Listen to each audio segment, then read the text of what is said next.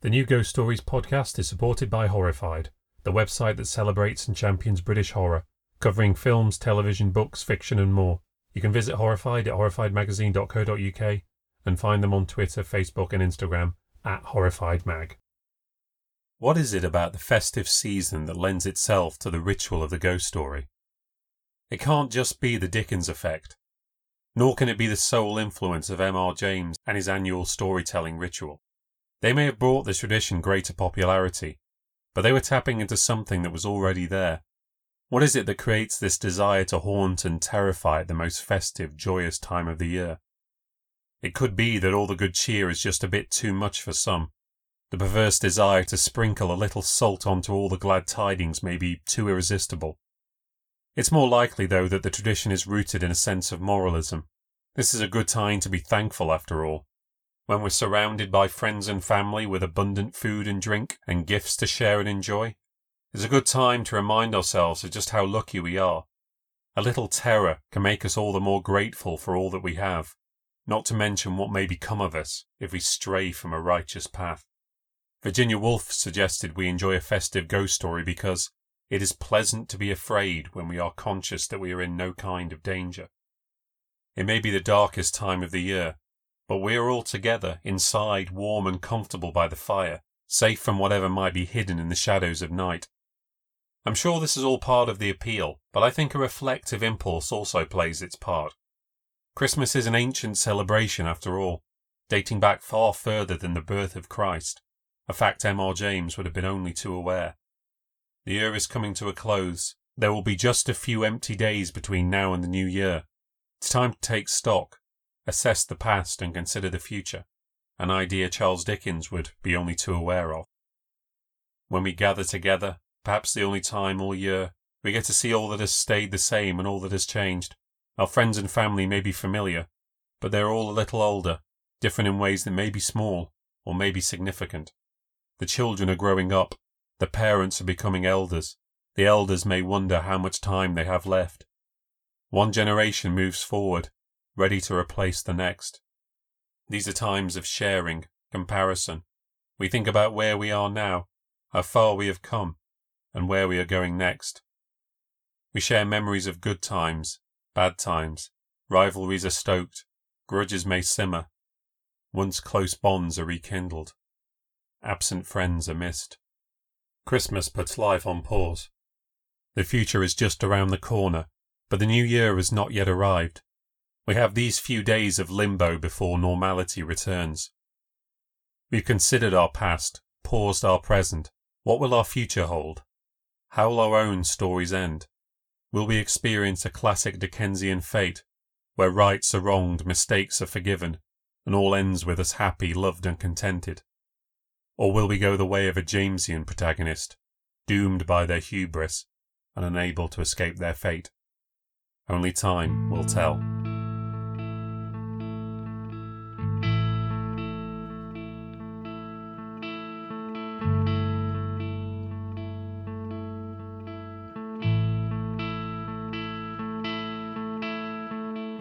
Name is David Paul Nixon, and this is the New Ghost Stories podcast, where we delve into the New Ghost Stories archive to hear witness accounts of the supernatural. Stories that could be delusions, lies, fantasies, or perhaps even the real thing. Just don't make your mind up until you've listened.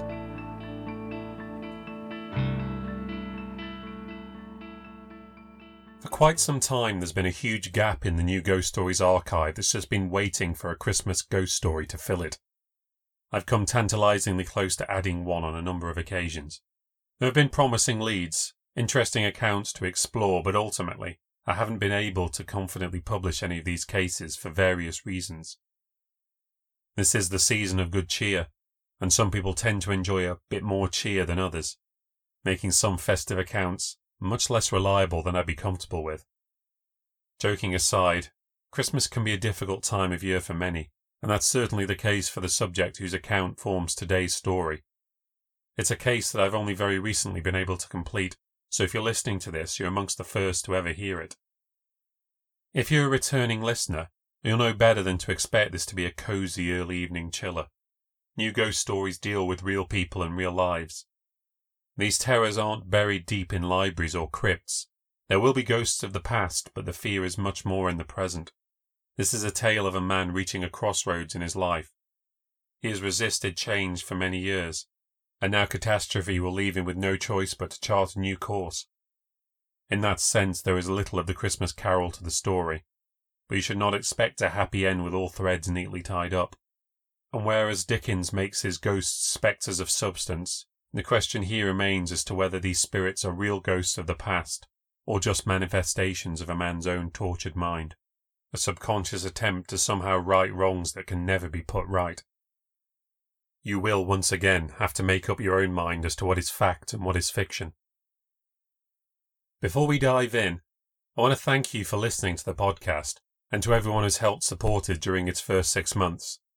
The good news is that I'll be continuing with episodes in the new year, and all being well, I'll be finishing work on New Ghost Stories Volume 3, where this story will appear early next year, so you can enjoy the full text in the spring. If you're enjoying the podcast, please like, follow, review, or subscribe on any platform. It really does make a huge difference. I'll wish you all a Merry Christmas and a Happy New Year, and I'll leave you now with New Ghost Stories case number 333, which is called After the Flood. The following story has been shared under an agreement that respects the right of the subject to remain anonymous. Certain names, dates, and locations have been changed to protect that anonymity. Events that feature in this story may be part of the public record. If you believe you recognize any of the places, people, or events that feature in this story, I ask that you not reveal any knowledge or information publicly, out of respect for the subject's right to remain anonymous. It used to be our home. When the floodwaters came, they didn't roll up to the front door and start pouring over the doorstep. First, it comes up through the drains from the sewer and into the pipes. I was sitting in our front room with my eyes on the river. They said we were going to be all right, but warnings started to come through on the radio. The river was as high as I'd ever seen it. But I thought it would take a long time for that water to come all the way to the house. I was thinking about what we had we could use instead of sandbags to stop it where the gate was and hold it back at the garden wall. Then I saw a damp patch in the middle of the carpet. I watched it grow to twice its size in just a moment. I should have made a plan for how I was going to get all our things upstairs. I just had to grab what I could, fast as I could and then you've got to find places to put it. You can't run the TV upstairs and put it anywhere. You've got to put it somewhere you won't fall over it. I was rushing up and down those stairs with anything I could carry. I started trying to do the technology first, but after that it was just whatever I saw and could carry. There wasn't time to think about what was most important. It happened so fast. In fifteen minutes it was up to my ankles. The downstairs toilet was overflowing and pouring into the kitchen and I thought I had to move the car or else that'd be caught in the water and I'd never get out. I spent a few minutes emptying drawers and running bags upstairs. Then I had to find out what I'd done with my keys. I didn't know if I'd taken them upstairs by mistake when I was just grabbing anything. I found them in my coat pocket. It was a good job I remembered to take that coat with me. I went out the back door and got in the car. It was raining wild cats and dogs. The water was almost up to the bumper, I was worried I wouldn't get it to the end of the road. It starts to go uphill at the end, but dips before you get there. If I'd have left it a few minutes longer, I wouldn't have made it. Lots of other cars had been parked up the side of the hill. I had to drive far up the street to find space. I planned to run back down to the house, but it was too late. I was up high and I could see the bank of the river had broken. Water had crossed the road and was flowing right into our garden. Half the town was under. The rain was running down the street like a river. People stood around watching in disbelief. Some of them were crying. Some were in shock. It was unbelievable. First time in over a hundred years. And it all happened in half an hour. Vic didn't believe me when I told her. She called to say she might have to stay in Manchester because of flooding on the train tracks. I said, It's worse than that, love. It's in the living room. She was asking me about all the things I'd managed to save, and I was trying to remember what I'd done. She was going on about shoes and a passport and was getting upset, and I just wanted to scream at her. I'd really done my best and I'd been on my own. I'd no one to help me. She asked me what I was going to do, and I said, I don't know, babe. Whole town's under. It's fucked. Everything's fucked. It was hopeless. I couldn't believe it was happening. I didn't even have a change of clothes. I stayed with a workmate that night. Vic got a hotel with some of her work buddies. She couldn't get back until after lunch the day after. We drove to the house in the afternoon. It was December. It was already dark. It was like a ghost town, but with Christmas decorations hanging from the lampposts. By that time, the worst of it was gone. It had washed away almost as quick as it had come on, back down the drains and back down the river. There were still lots of places we couldn't drive the car because the water couldn't drain away. There were already people in the streets throwing out their destroyed belongings. Broken furniture, soaked sofa cushions, and wet boxes were piling up in the gardens and on the pavements. Christmas trees were on their sides, dying early this year. We knew it was going to be bad, that everything at home was going to be ruined. It was even worse than you can imagine. It's not just that things get wet, the water picks things up as it rises. It throws everything around. The sofa was on its side, the dining table was upside down. My armchair was swollen out of shape. Everything was the colour of mud brown and still soaking wet. Things from the kitchen had gotten everywhere. Plates and pots and pans were all over the place. Cornflakes and pasta and rice were scattered all around. It was like our whole life had been put through the blender. Guessing by the water marks, the water had gotten about three feet high. There was still over an inch on the floor. Carpets were fucked. Vic started to kick off pretty quickly about the things I'd saved and the things I hadn't, as if I'd chosen selfishly to save only the things I liked, basically because I managed to save my PlayStation. She went off on one about how there was a basket of clothes in the laundry room she'd left for me to put in the wash for her, they were in a basket. You could have just taken them straight upstairs. I said they'd probably be okay after a wash, but maybe they wouldn't. The washing machine was lodged in the doorway to the laundry, and the fridge was on its side, blocking the way to that.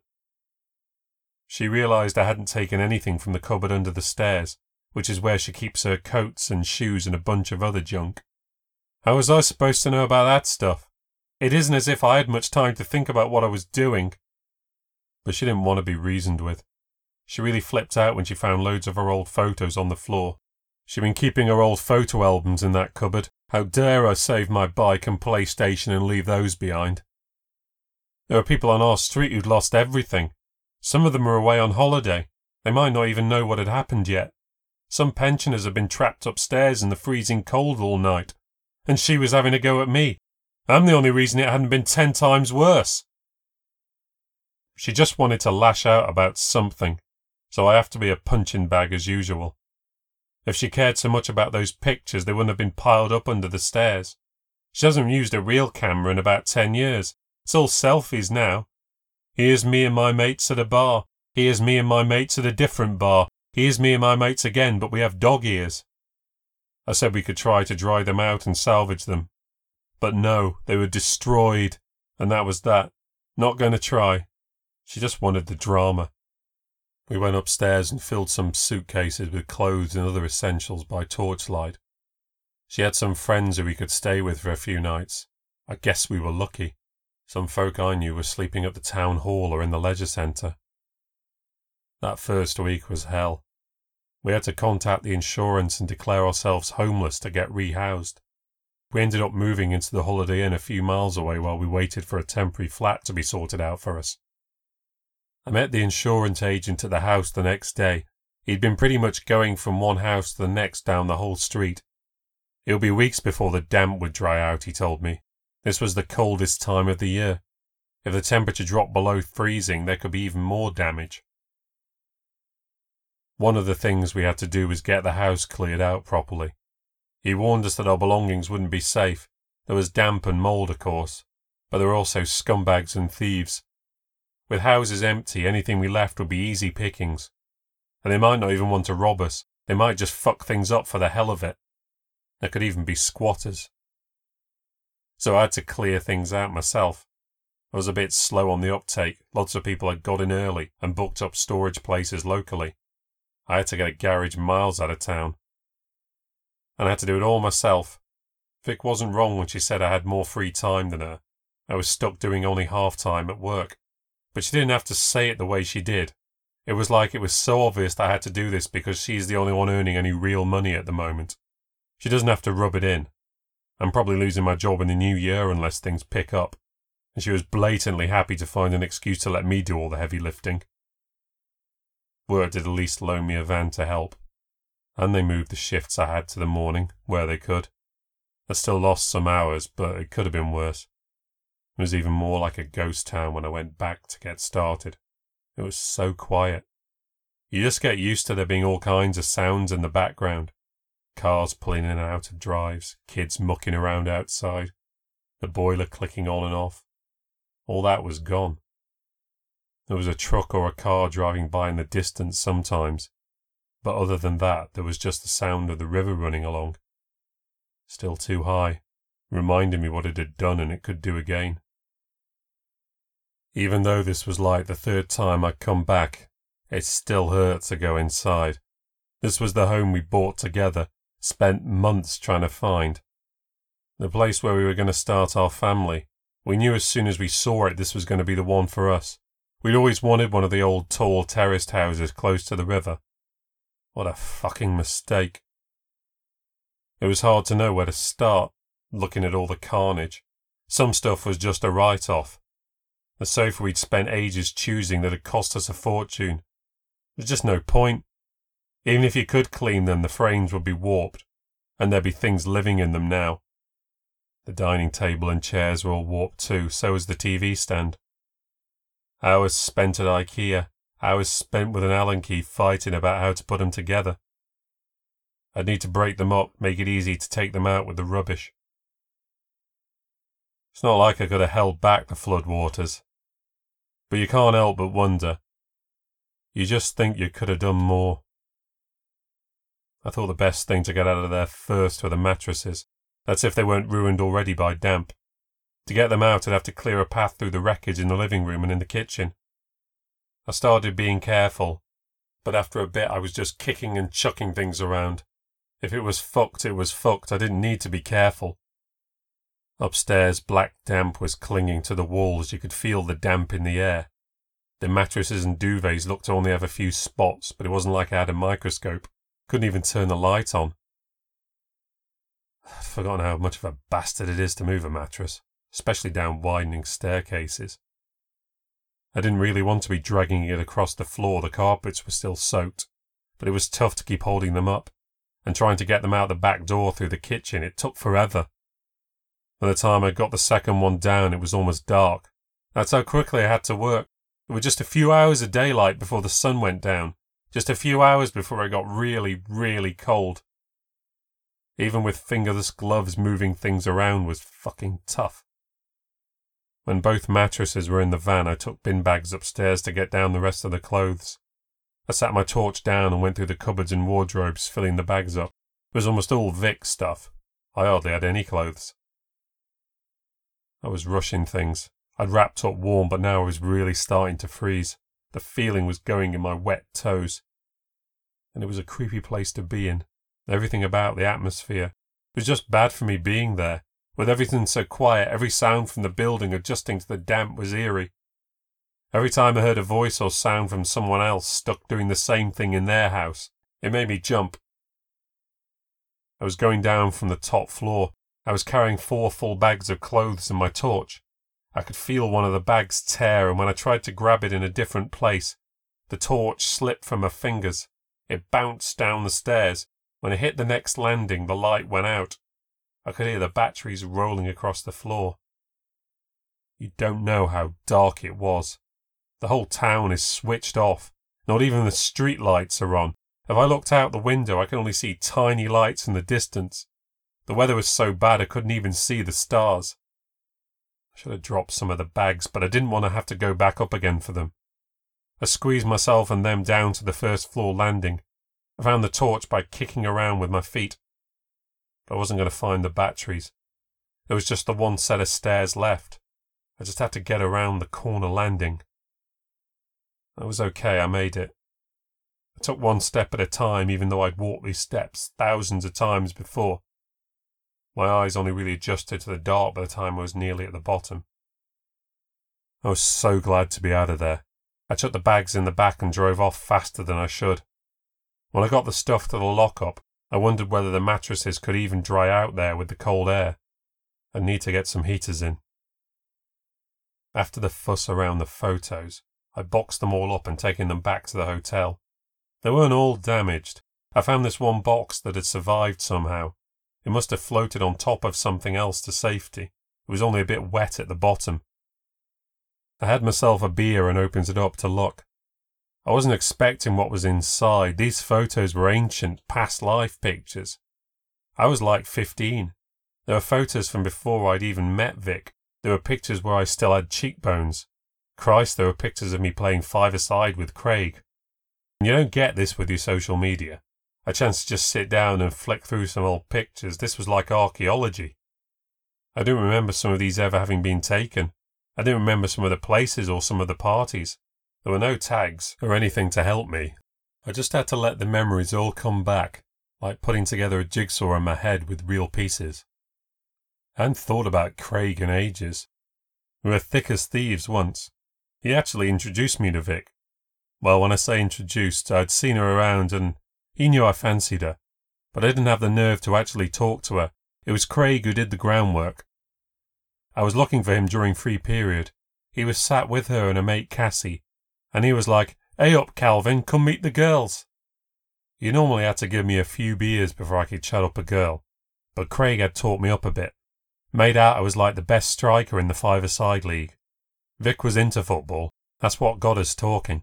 City fans when it were dark days to be City fans. We were the true faithful. It probably wasn't free period. I was probably just skipping class. Didn't last a year at college. Didn't want to do it. I wanted shot of school. Once I didn't have to be there in class. Once I knew I could just skip the lessons. Once I knew I didn't have to stay till the end of the day. That was it. Done. I kept pretending showing up for about six months, and then I got my driving license, and that was the last nail in the coffin for college. I got straight into work. I was doing deliveries for curry houses and pizza places. I was working bars. I just lied about my age. They never checked. I was working three to four different jobs sometimes, but it was fine because I liked it. I liked working, getting about, not sitting around in a classroom. I really liked having money. It was pretty much going out as fast as it was coming in. I think that's probably why Vic didn't give up on me after dropping out. I was pretty generous with the presents and the nights out. I mean, I liked it, doing things for her. My parents got sick of me, though. After a year, they kicked me out. If I was working, I could pay my own way, which is fair enough, really, but I hated them for it. Until I realised once I had my own pad, Vic could come over any time she liked. Those were good days. Probably should have stayed at college. Then I'd have better things to do now than drive trucks and hoping not to get laid off for the third time in five years. Best picture of the lot was the one of all four of us in a fake KFC 2am in the morning, Manchester. We'd been to see Primal Scream, and we were waiting for the 6am bus to take us back home. I mean, we were all fucked. We used to do that all the time go to a gig, go clubbing, sleep a couple of hours in the bus station, and then get a National Express back at daylight. That was the last time, the last gig before Cassie and Craig went off to uni. That's why we're all dressed up. We're in suits and ties, ball gowns for the ladies. We weren't looking so smart by that time in the morning. That was an amazing night. End of an era. Last time all four of us were together. Can't do that sort of thing anymore. Too old for it. It gave me the idea to go get us a bargain bucket for dinner. We couldn't cook anything, so we were being forced to eat out or have takeaways. Thought it'd be fun. I drove round to the local chicken place, got us an eight piece bucket with corn on the cob and spicy sauce. She was there waiting for me when I got back and was a bit like, What the fuck? But I talked her into it. She was saying she was going vegan in January, but she said that last year as well. We started going through the photos together, trying to work out from shaky band photos who'd we gone to see and when, laughing at some of our fashion choices, the terrible drinks we used to buy and couldn't stand now. Vic told me Cassie was married to some stockbroker and was living in Hong Kong. They still sometimes messaged on Facebook. We didn't talk much about what happened to Craig. One of her work friends called and Vic disappeared for almost an hour on the phone talking about whatever it is they talk about. I sat on my own, putting the pictures back in the box. When even was the last time I'd even seen Craig in the flesh? I wasn't even sure. We probably hadn't even spoken. That night I had a weird dream that our house was on a beach and the tide was coming in. I was trying to dig a trench and make a barrier between the house and the water, while piles of sand kept falling back into the trench and then the sea poured in and I couldn't dig fast enough. That next morning they announced what I knew they were going to. That work at the depot was going to start winding down and that they'd close up in the new year. They'd tell us all next week when our last shifts were going to be. Some of us wouldn't be required beyond Christmas. It was one hell of an early present. At least back at the house I didn't have to listen to any Christmas music. My first job on the second day was to find some bills and other paperwork that we'd need for the insurers. Midges had settled in. There were clouds of bugs flying around in our home. And looking over old mortgage bills and home insurance papers for a house that wasn't even a home anymore made me feel more depressed. I boxed it all up to go over at the hotel. The photos last night had made me a bit nostalgic. To feel less depressed, I decided to track down my old CDs boxed away in the spare room. The house didn't look so terrible from the top floor. There were still spots of damp on the walls and on the ceiling, more were forming each day, but other than that, it almost looked as it used to look. The CDs were in my corner of what was going to be Vic's study. It was used so much for work that you couldn't see the desk for all the junk on top of it. It had been her gym for a while too. There was an exercise bike under some old curtains. She had a membership for a gym near her office now, although I didn't remember seeing her gym clothes in the wash recently. I made up some boxes I'd pinched from work. I filled them up as I made my way to the back where my things were trapped. I had four large plastic boxes of discs, music going back to when I first started getting into the charts, all the way up to the mid 2000s when I'd stopped really buying them. Just didn't have the time anymore, and everything had started to sound the same. Inside one of the boxes was where I kept all my old ticket stubs. Maybe I could use them to figure out who some of those old band photos were of. But the first ticket out was for a band I couldn't even remember the name of. Didn't even know the venue either. Came back to me slowly as I rummaged about. It must have been the band I'd seen in Bristol. I'd had no idea who they were and I didn't like them at all. It was folk music. I wasn't into any of that shite and I wasn't sure why Craig was into it either. But he'd bought me a ticket, so I'd gone. I'd gone to visit him in Bristol after he'd gone to uni. I meant to go soon after he moved, but I couldn't get the time off at first. By then he and Cassie had broken up.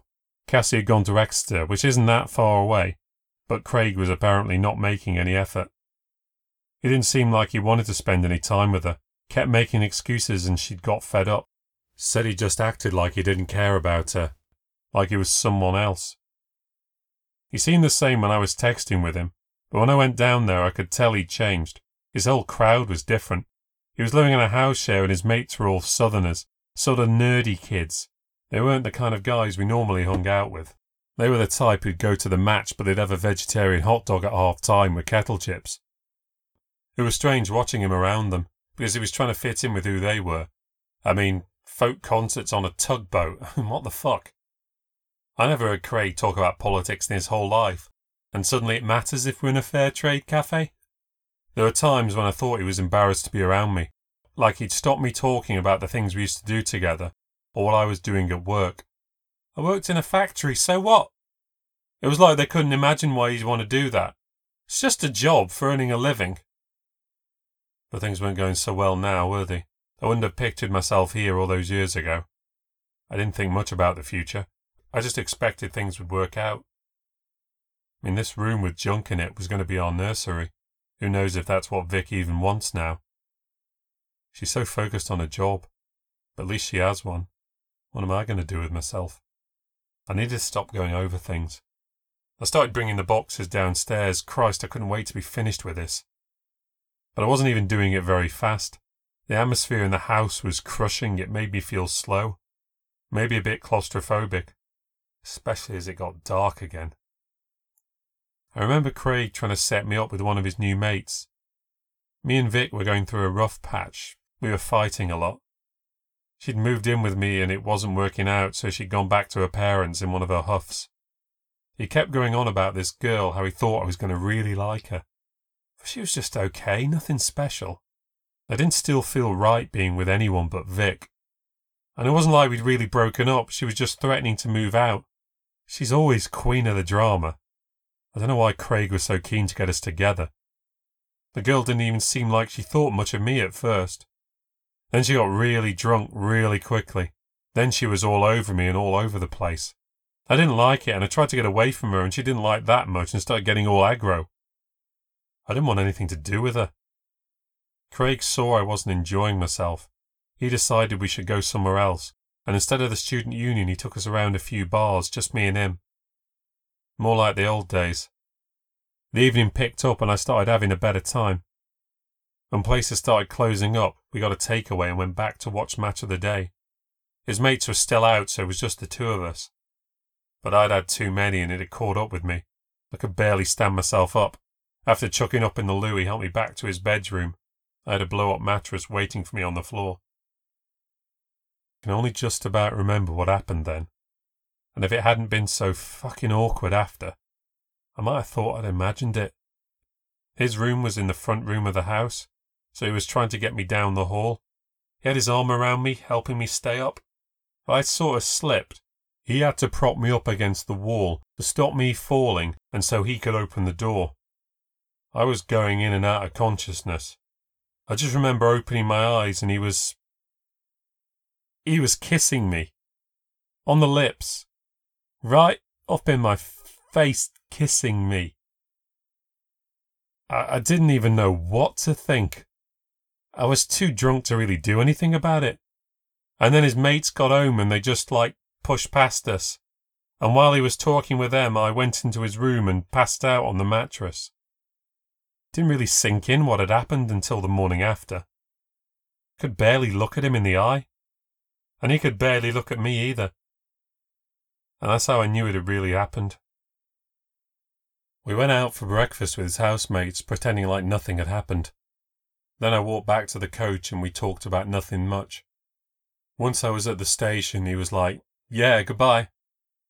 And he walked off. It was never the same between us after that. We were never really friends again. God, why was I thinking about all this now? It was this fucking house. It was bringing up all kinds of old shit. I had to stop thinking about it. I'd never get out of here if I didn't get a move on. The sun had gone down. I'd got myself a helmet with a headlamp on. It was much easier than carrying a torch.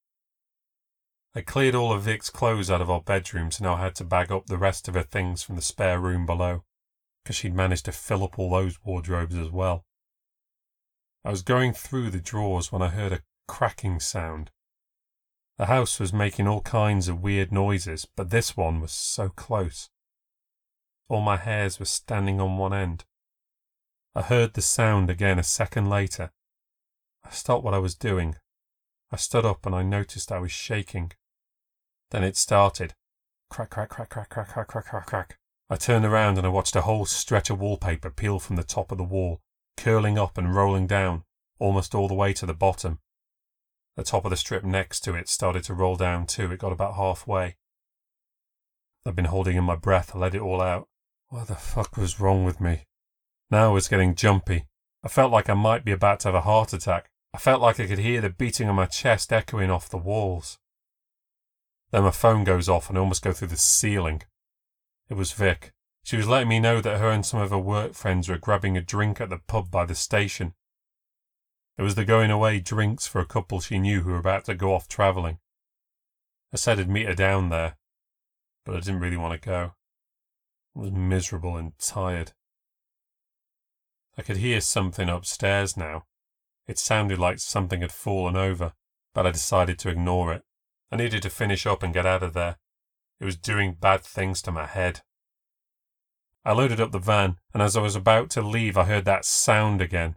It was too loud to be wallpaper peeling off. I wasn't going to check it out. I'd had enough. I couldn't hack it after that night. After dropping things off at the lockup, I drove back to the Holiday Inn for a shower and a change. That hot water felt amazing. with all the tension in the house I'd almost forgotten how cold it was. I felt good. For a little while. It didn't last long. I walked to the pub and Vic was there with her work friends. I remembered how much I fucking hate her work friends. First off, they never talk about anything else but work. And then all they do when they talk about work is complain about work. And they bitch about each other too. You think it was a real soap opera the way they go on. And when I got there, Vic was like, Hey, hun, gives me a peck on the cheek, and then gets right back into it. Be terrible for her to miss out on hearing who said what about who and who hates who and who is going to be fired for doing what. She never asked me about what happened with my day. I basically lost my job that morning. Maybe she'd be interested to hear about that. Did it mean anything to her that I was spending all day in the ruins of the house where we were supposed to be spending our whole life together? The only time she wanted to talk to me was to tell me the housing people had been on the phone to say they got a flat for us. I was pretty happy to hear about that at first. She showed me a picture of one of the new build flats outside the old town. She seemed really excited about living there. It was close to the station, which was good for her. She said one of her mates lived there and they were really nice. She'd obviously forgotten that we'd seen one of those flats when we were searching for our house. But we decided we didn't want a new place, we wanted a real house with a garden where the kids could play. Didn't she care about that anymore? It was only temporary, I know. Maybe I was looking for reasons to be upset, but it was like she was a different person now. Did she even want kids anymore? Did she even want to be with me anymore? I could have walked out of that room and she wouldn't have noticed. I preferred it when she was a secretary. Now she's in sales, she's completely changed. She's not the girl I grew up with.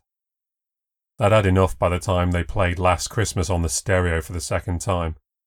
I told her I wasn't feeling well. She said I looked a bit pale. I left while she stayed for one more. I walked back to the hotel on my own. The party was loud this end of town.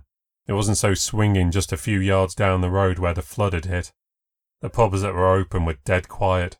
I hadn't been able to go in since the flood. I couldn't bear to listen to people talking about how bad they were having it. It was raining again. I was walking down the high street. The street lights were still out and the Christmas decorations hung miserably in the dark. The only signs of life were the foxes, bold now because the streets were empty, picking through the bones like vultures. What was I going to do? I hadn't even started my Christmas shopping. And what was I going to do for money? I had to start looking for a job now. Who knew how long that'd take? Couldn't even get my wife's attention. Christmas with her family. Her brother's going on about their holidays and their youngest was about to start school and how they'd just joined the Rambling Club. The smug pricks. How long was this going to go on for? How long before we admitted the inevitable? That we'd never have a happy family in our happy little home. We were over. I watched the rain trickle down the drain. Fucking season of good cheer. I lay on the bed in our room and started looking at those old photos again. What I would have given to have Craig with me, to take me out for a few drinks right then. After that weekend, we were done. Our friendship was over. We just never talked about it. I had no idea he was gay. It kind of freaked me out. Had he been that way the whole time? Had he fancied me for years? I didn't understand. I didn't know how to say anything about it. I messaged him sometimes, random things about football or work, never mentioning that night. He'd always text back with short answers and that'd be it. And that's if he messaged at all. We saw each other sometimes. He'd be home during holidays and would visit his family. I'd bump into him in the pub or around town. Maybe he'd say hello. Sometimes he'd blank me. If we spoke, he'd smile and act like nothing had changed. But then he'd move on really quickly, talk to someone else or make out he was in a rush. Eventually I just stopped seeing him around. Never even told Vic about what had happened. I knew if I told her it would get out and she'd be gossiping and telling everyone, and I didn't think Craig deserved to have people talking about him behind his back. It was different being gay back then. People still thought it was weird and guys didn't want to admit it. It was okay for other people to be gay, but not if you were one of the guys. I don't know how I'd have been if Craig had just come out and told me, but I'd probably been okay with it. I didn't have anything against the gays, but when he just came and kissed me, I didn't know how to deal with it. I didn't like it. It was like he'd been a different guy the whole time. That night I dreamed again that the house was by the beach and the tide was coming in. I was sat in a chair in the living room and the water poured in and the chair floated up on the tide. And I just sat there as the chair hit the ceiling and I went under the water. I started to sink to the bottom and I could see someone down there looking up at me. I had to get up and go to the bathroom. I felt all cold inside. That's why I'd been dreaming about beaches, because Craig was on my mind so much. I only found out because I'd read it in the paper. One day he just walked out onto the beach in Rhyl, taken off all his clothes and walked into the water. And he never came back. I hadn't seen him in years. It was in the winter and the beach was empty, but someone saw him and tried to get him to come back. They told the Coast Guard and they searched for days, but his body never washed up anywhere. The paper covered the search for a while, then the story stopped. I guess there was no more news. They probably decided he was dead, but I was never invited to any funeral. I remember seeing his photo in the paper. He looked so different. He'd lost all his hair and put on tons of weight. I don't look much like I did when I was in my twenties either, but he looked like he'd really let himself go. He looked miserable in the picture. I couldn't sleep the rest of the night and I was too miserable to get up in the morning. Vic tried to get me out of bed, but I couldn't face it. I texted in sick to work. I lay in bed staring at the walls. I didn't feel like breakfast. I didn't feel like doing anything. I knew I couldn't stay there forever. I did eventually pick myself up and start moving around. I felt hundreds of pounds heavier. I went down to the hotel cafe and I had a dry croissant and watched this morning for about an hour. Maybe it was the weather. Everything looked washed out and grey. The last thing I wanted to do was go back to that house and carry on filling up boxes. But I knew I'd have to go. I to spend the day sitting around. I had a job to do. And I wasn't going to get done any quicker by trying to put it off. But thinking of going back made me feel sick to my stomach. I drove up outside and spent 20 minutes sat in the van, hands gripping the steering wheel. I needed to pluck up my courage just to go inside, to pick through the bones of my life. What was the point? Come on, Calvin, come on. We had a flat lined up for us now. We need things to live there. If I focused on boxing up things for the kitchen, all those bits were downstairs somewhere. It wasn't so dark downstairs. It didn't feel so claustrophobic. I could do a few hours, fill a few boxes. That'd be worth it. Every bit I did today was a bit I didn't have to do another day. Everything felt heavier. Everything felt like too much effort. And as I went through cupboards and picked things up off the floor, I kept finding disgusting things, rotten food, rat shit, mold. And there were sounds from upstairs, this thumping noise. I tried to ignore it, but it wouldn't go away. I tried to work harder. I'd worked on trying to get the washing machine out of the doorway so I could get into the laundry room. The noise started to get louder. I didn't want to go upstairs. Just thinking about it made me want to curl up in a ball. But the longer the noises went on, the more I knew I couldn't ignore it. I knew I'd have to go upstairs and find out what it was. It was probably just a bird in the attic or the neighbours doing something to repair their house. But I was scared. As the thumping sound went on, I started whispering, Stop it! Please stop it! I was wandering back and forth in the kitchen. I couldn't focus on what I was doing. I shouted at the ceiling, and it did stop. Was it okay now? Could I just stay downstairs and leave? I knew I couldn't. I had to see what it was. It had stopped now. Maybe it was safe. It was dark again. I turned on my headlamp. I walked to the bottom of the stairs and waited. There were no more sounds. It must be safe now. Of course it was. Why was it so hard to walk up there? What was I even afraid of? I closed my eyes and started, one stair at a time. I felt like I had vertigo. The stairs seemed taller than before. I felt dizzy when I opened my eyes. I just had to get around the corner on the first floor landing. A thump came from in the bedroom. I tried to run, but I slipped on the steps and fell into the corner. I had to pull myself together. I took a deep breath. I walked the few stairs back to the first floor, shining the headlamp into the bedroom. There really wasn't anything ahead. I waited a little to see if anything would happen. I walked in slowly. I turned all the way around, shining the torch across the room from the empty wardrobes to the mould stained curtains, over the bed frame and past the empty drawers. It was all empty. But just when I was starting to feel safe, there was another thump. I turned around and around and around, shining the torch against every wall, up and down, up and down. across everything left in that room again and again. I made myself dizzy. Where was it coming from? The damp on the walls. The more I looked at it, the more it looked like it was dripping, like the walls were weeping. And my light went out. I hadn't charged the battery. I started hitting it. It blinked on. It blinked off. I heard a shrieking sound. It came from behind the wardrobe. The lamp flickered on for a second. The light bounced off a man. He lunged at me, both arms out. He knocked me down. The headlamp flew off my head. He was cold and naked and wet. It tried to wrap its arms around me. Its icy, slimy skin rubbed against my neck. I hit the floor and I rolled. I pushed him off me. He thumped against the wall and screamed. I screamed back. It was going mental on the floor. I ran for the door without looking back. It was squealing like a wounded animal. I could hear it bouncing up and down on the floor, like it didn't know how to get itself back up again. I ran down the stairs, tripping towards the bottom. I remember getting up off the floor. The rest is just a blur. I ended up back at the hotel. I must have drove there, but I don't recall a thing. I remember finding myself in the shower, sitting at the bottom, back against the wall, staring at my reflection in the tiles, watching the water pour over it, twisting it, changing it, making it look like a different person staring back at me. The whole bathroom filled with steam. I watched my reflection disappear into the distance. I felt the water rise up around me. I was floating. The waves were rough, and the sky was dark and grey.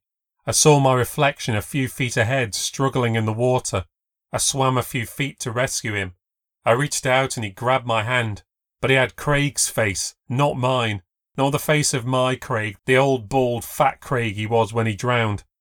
I pulled my hand away, but he wouldn't let go. I tried to swim, but he pulled me closer. I turned around and his face came close to mine and he opened his mouth to scream. The hot water had run out. It was freezing cold. I jumped to my feet and slipped in the shower. I fell onto the bathroom floor on my back. I rolled around growling and moaning in pain. I wasn't sure I was going to be able to get up again, but staring up at the ceiling and seeing the condensation on the walls, I just wanted to be somewhere fucking dry. I rolled over and started to crawl. I climbed to my feet slowly, bending my back bit by bit. That was okay, nothing broken. It was more the shock of it all. I stood in the hotel room dripping wet, leaving a trail on the carpet. It was almost seven o'clock. No sign of Vic. Where was she? Probably at some other bloody Christmas party. I had no idea. Maybe she'd forgotten to tell me. Maybe she had and I'd just zoned it out. I looked at myself in the bedroom mirror, getting fat, going bald. I sat myself down on the end of the bed and started to cry. Cries who even was I? I slipped off the bed and lay on the floor. I cried for a long time. I must have fallen asleep because I dreamt again that I was on the beach. Craig was walking into the water. I was running across the sand to him. It was coming up to his waist. I opened my mouth, and no words were coming out. The water was now past his belly. I tried again, and still no words. I reached the edge of the water. The tide washed over my feet. A large wave was coming. It was about to crash over Craig and I cried out louder than I'd ever cried out anything before. I sat up in the hotel room, shouting Craig's name into the window. Rain was beating against the glass. Another fucking downpour. I was breathing heavy, but I understood now. I knew what I had to do. This was my chance to put it all right, to do what I couldn't do before, what I hadn't been there to do before. Come on, I said to myself. Time to pull yourself together. I put my clothes back on, I picked up my keys. I went back to the van and drove to the house. It was after 10 pm and the wind and rain were rough. I had my flashlight with me. I went inside and upstairs and clicked on the light and saw it really was Craig there on the floor.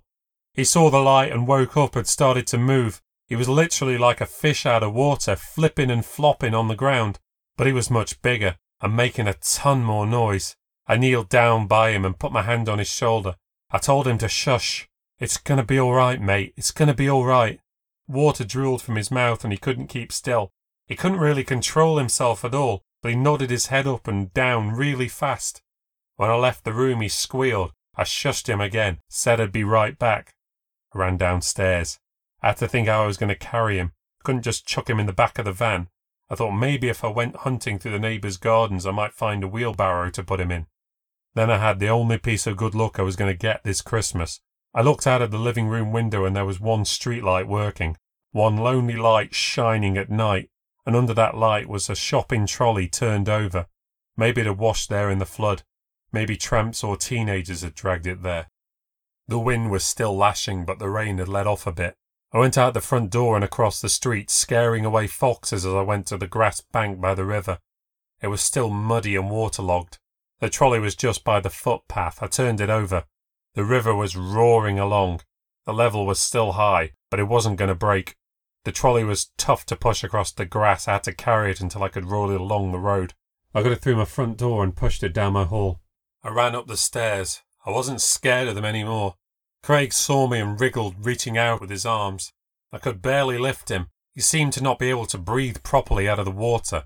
I tried not to think of how long I'd left him there alone. I carried him in my arms. It was tough. The stairs weren't wide enough and he was so heavy, but he stayed still mostly, stayed pretty calm, trying to make it easier for me. He flopped into the trolley and that wasn't really big enough either. His legs stuck out at the back and he kicked them up and down. He almost kicked me in the face. I wasn't sure if he could understand me, but he seemed to know what was going on in my head when he looked at me. He kept his legs still and pushed himself up in the trolley so he fit better. With a lift and a shove, I got him over the doorstep and out the front door. We crashed out into the empty street and I started to run. Craig could hear the roar of the water. He leaned over to look at it, looked excited. I rolled him up the road. I rolled him through street length puddles, creating streaks and waves. Just for a moment, it felt like we were mucking around just like we used to. I skidded him around the corner and ran him up onto the bridge. I parked up where the bridge was highest. I helped him out of the trolley.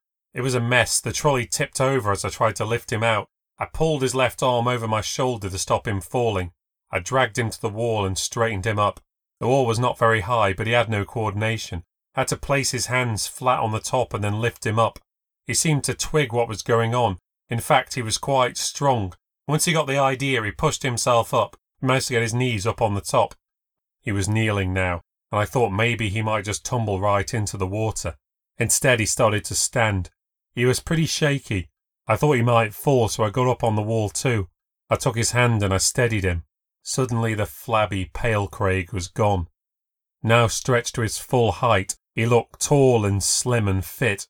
The wind seemed to break for him. The air was weirdly calm, his white skin had a kind of glow. He put his head back, took in the air, and he howled to the moon. I could see the gills on his neck open up. He looked down to the river. He was still holding my hand tight and he tugged me. He looked me in the eye and then looked down at the current. He wanted me to go with him. I stared down at the water, watched it slosh and swirl along. The roar of the water seemed quiet now. I was watching it rush hypnotically by. Water passing through here and going somewhere else, leading the way, escaping, exiting, not pouring down some drain, rushing to green pastures to freedom, a force of nature where nothing mattered. No job, no house, no marriage, no mortgage. A way to escape. A chance for it all to be over. A chance to transform disappear and go downstream and leave it all behind. That was what Craig had done back then, given it up and left everything behind. He'd thrown in the towel and never looked back. I used to think it was tragic, but looking at him now, I thought about how brilliant it could be to live wild like an animal, want nothing, tear off your clothes and become someone else, leave everything behind and never care about anything at all ever again. I thought I'd come to save Craig, but now I understood. Now he was going to save me. I fucking love you, Craig. I'm sorry I never said it when you were alive. I'm sorry I let you die. You meant more to me than some fucking kiss. Who cares about that? It was all so fucking stupid. Everything is so fucked up and stupid. Why couldn't we just make up? Why couldn't we just make everything right again? Craig lifted up his head howling at the moon once more. I stretched to my tallest, took one more deep breath, and did my howl. It made me start to cough. I lost my balance for just a second. Then there was a sound and a twitch on my side. There it was again. It was Mambo number five. My phone was ringing. I could feel the wind again. I could hear the river roaring again. I looked at Craig. I looked at the water. I felt the phone vibrate. And I said, Just give me a sec. I picked out my phone and answered. Calvin, babe, where are you? I locked myself out. What? I'm at the hotel and I've lost the key card. I've tipped out my handbag and nothing. I ain't got it. Ask at reception then. There's no one, no one at reception. And I think I'm going to be sick, babe. Where are you? I really need the bathroom. I jumped off the wall. I'm in town now. You at the pub? Can't you just nip back, babe? Seriously, I'm going to be sick if I don't get inside. I didn't know what to say to her. And then there was an enormous splash. Craig was gone. I turned to the wall and looked down. I saw him dive and rise in the water, swimming like a champion. He popped his head up a few metres downriver and looked back at me. I couldn't quite make out his face. I didn't know what he was trying to say to me. He turned away, dived back under the water. Then he just disappeared around the bend. Babe, you there? Please, can you just come back? I'm gonna hurl. For a moment, I didn't know what to do. But I did, really. I knew I'd have to go back and let Vic in. She's hopeless. I didn't want her walking around while she's plastered. I didn't want her getting into any trouble. I hung up the phone and walked back down the bridge through the ankle deep puddles and back through the house, locking up as I went. I drove back to the hotel, and when I got into the hall, Vic was almost yellow. Quick, hun, please. I put the key card in the slot and the lock clunked open. She pushed her way in and went straight to the bathroom. I could hear her puking up as I closed the door behind us. I kneeled down behind her and grabbed hold of her hair. When it seemed like she was done, I poured her a glass of water. She took it after wiping off her mouth. I hadn't even said a word to her. I'm sorry, Cal, I got carried away. Two for one cocktails. Deadly. They catch up with you. She staggered into the room. I followed her close so she wouldn't fall over. She landed on the bed. How are you feeling? You were sick this morning, weren't you? I'm okay. You look a bit off, are you sure? I had no idea what to say to her. I said that the house might be making me feel a bit sick. Could be the mould, it's not good for you. I helped her get undressed. Is it almost done there, babe? No, it's not. I could come over and help you tomorrow, but I'm going to have such a hangover in the morning. She flopped back down on the bed and pulled the duvet over her. She was out like a light. I put the bin by her just in case. I got undressed and lay down next to her. She surprised me by rolling over. Without even opening her eyes, she kissed me on the forehead. Then she buried her head in the pillow. Turned off the light. That night I dreamt of the beach again, but now it was empty. The sky was grey like always. The sea was rough like always but there was no house and no Craig. I was standing alone, half naked, trousers on, no shirt. A cold wind was against my back and I was shivering. I stood and I watched the water. I watched it wash in and out. I watched the waves rise and fall and beat down against the sand. When I woke up early the next morning, I got up and dressed quietly so as not to wake Vic. But when I went to the door, I heard her shuffle under the duvet. You going out, babe? I said yes. She asked if I could go get her an espresso from the cafe. I said yes. You're a star, she said, turning back over. What would I do without you? I never went to the cafe. I left the van in the car park and walked into town. The sky was clearer today. You could see blue between the grey clouds. There was even a little sunshine. Because it was the weekend, there were a few more folks around, taking things in and out of the broken buildings. Skips had been brought in by the council, and they were being piled high with everything from bed frames to computers. There were workmen trying to get the traffic lights back on. Cleaners were sweeping leaves and rubbish out of the drains. Cars that had been swept away by the water were being prepared to be towed away. The traffic warden walked by without writing out a single ticket. I sat on the side of the bridge, taking in the air, looking down at the hypnotic waters as they twisted and swirled and rumbled along. It was never ending, unstoppable. It just went on and on and on, but the water level was finally starting to go down. If anyone saw me, they decided not to do anything about me. I wouldn't have known what to say to anyone if they had come over. I wasn't even sure what I was feeling. I closed my eyes and listened to the wind and to the sounds of the town. I could hear cars and lorries driving along. A church bell was ringing. It was half past the hour. Somewhere in the distance, I could hear carol singers singing. I heard a splash in the water below. A few dozen feet away, children were playing. They were throwing stones in the water. Their dog was barking and was running to the edge. Their mother went crazy, shouting the dog back. She gave her kids a telling off and they blamed each other. I caught sight of our house. It looked dark. It looked quiet. From this distance, it looked like any other house. It looked like I could wander over there and walk through the door. Vic would be there, and the TV would be on. We'd probably be putting up the tree this weekend, getting out the mince pies and arguing about how to make eggnog, and who we needed to get Christmas presents for this year, and how much we had to spend, and who would just get a card instead. The carol singers were doing Do They Know It's Christmas? And I couldn't take it anymore. I swiveled around and slid off the wall. I started to walk home. I decided I was going to write a letter. I was going to write to Vic, and I was going to explain everything.